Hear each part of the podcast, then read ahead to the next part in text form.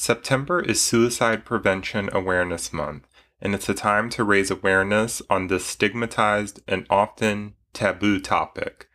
In addition to shifting public perception, we use this month to spread hope and vital information to people affected by suicide with the goal that individuals, friends, and families have access to the resources they need to discuss suicide prevention and to seek help.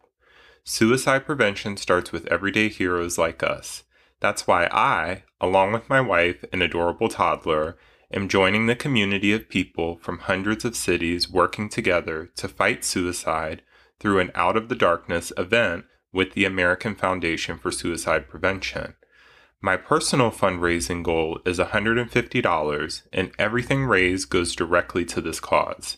In addition to participating in the Richmond Walk event in October, I have disabled monetization of my podcast so that listeners can instead direct their support to this worthwhile cause.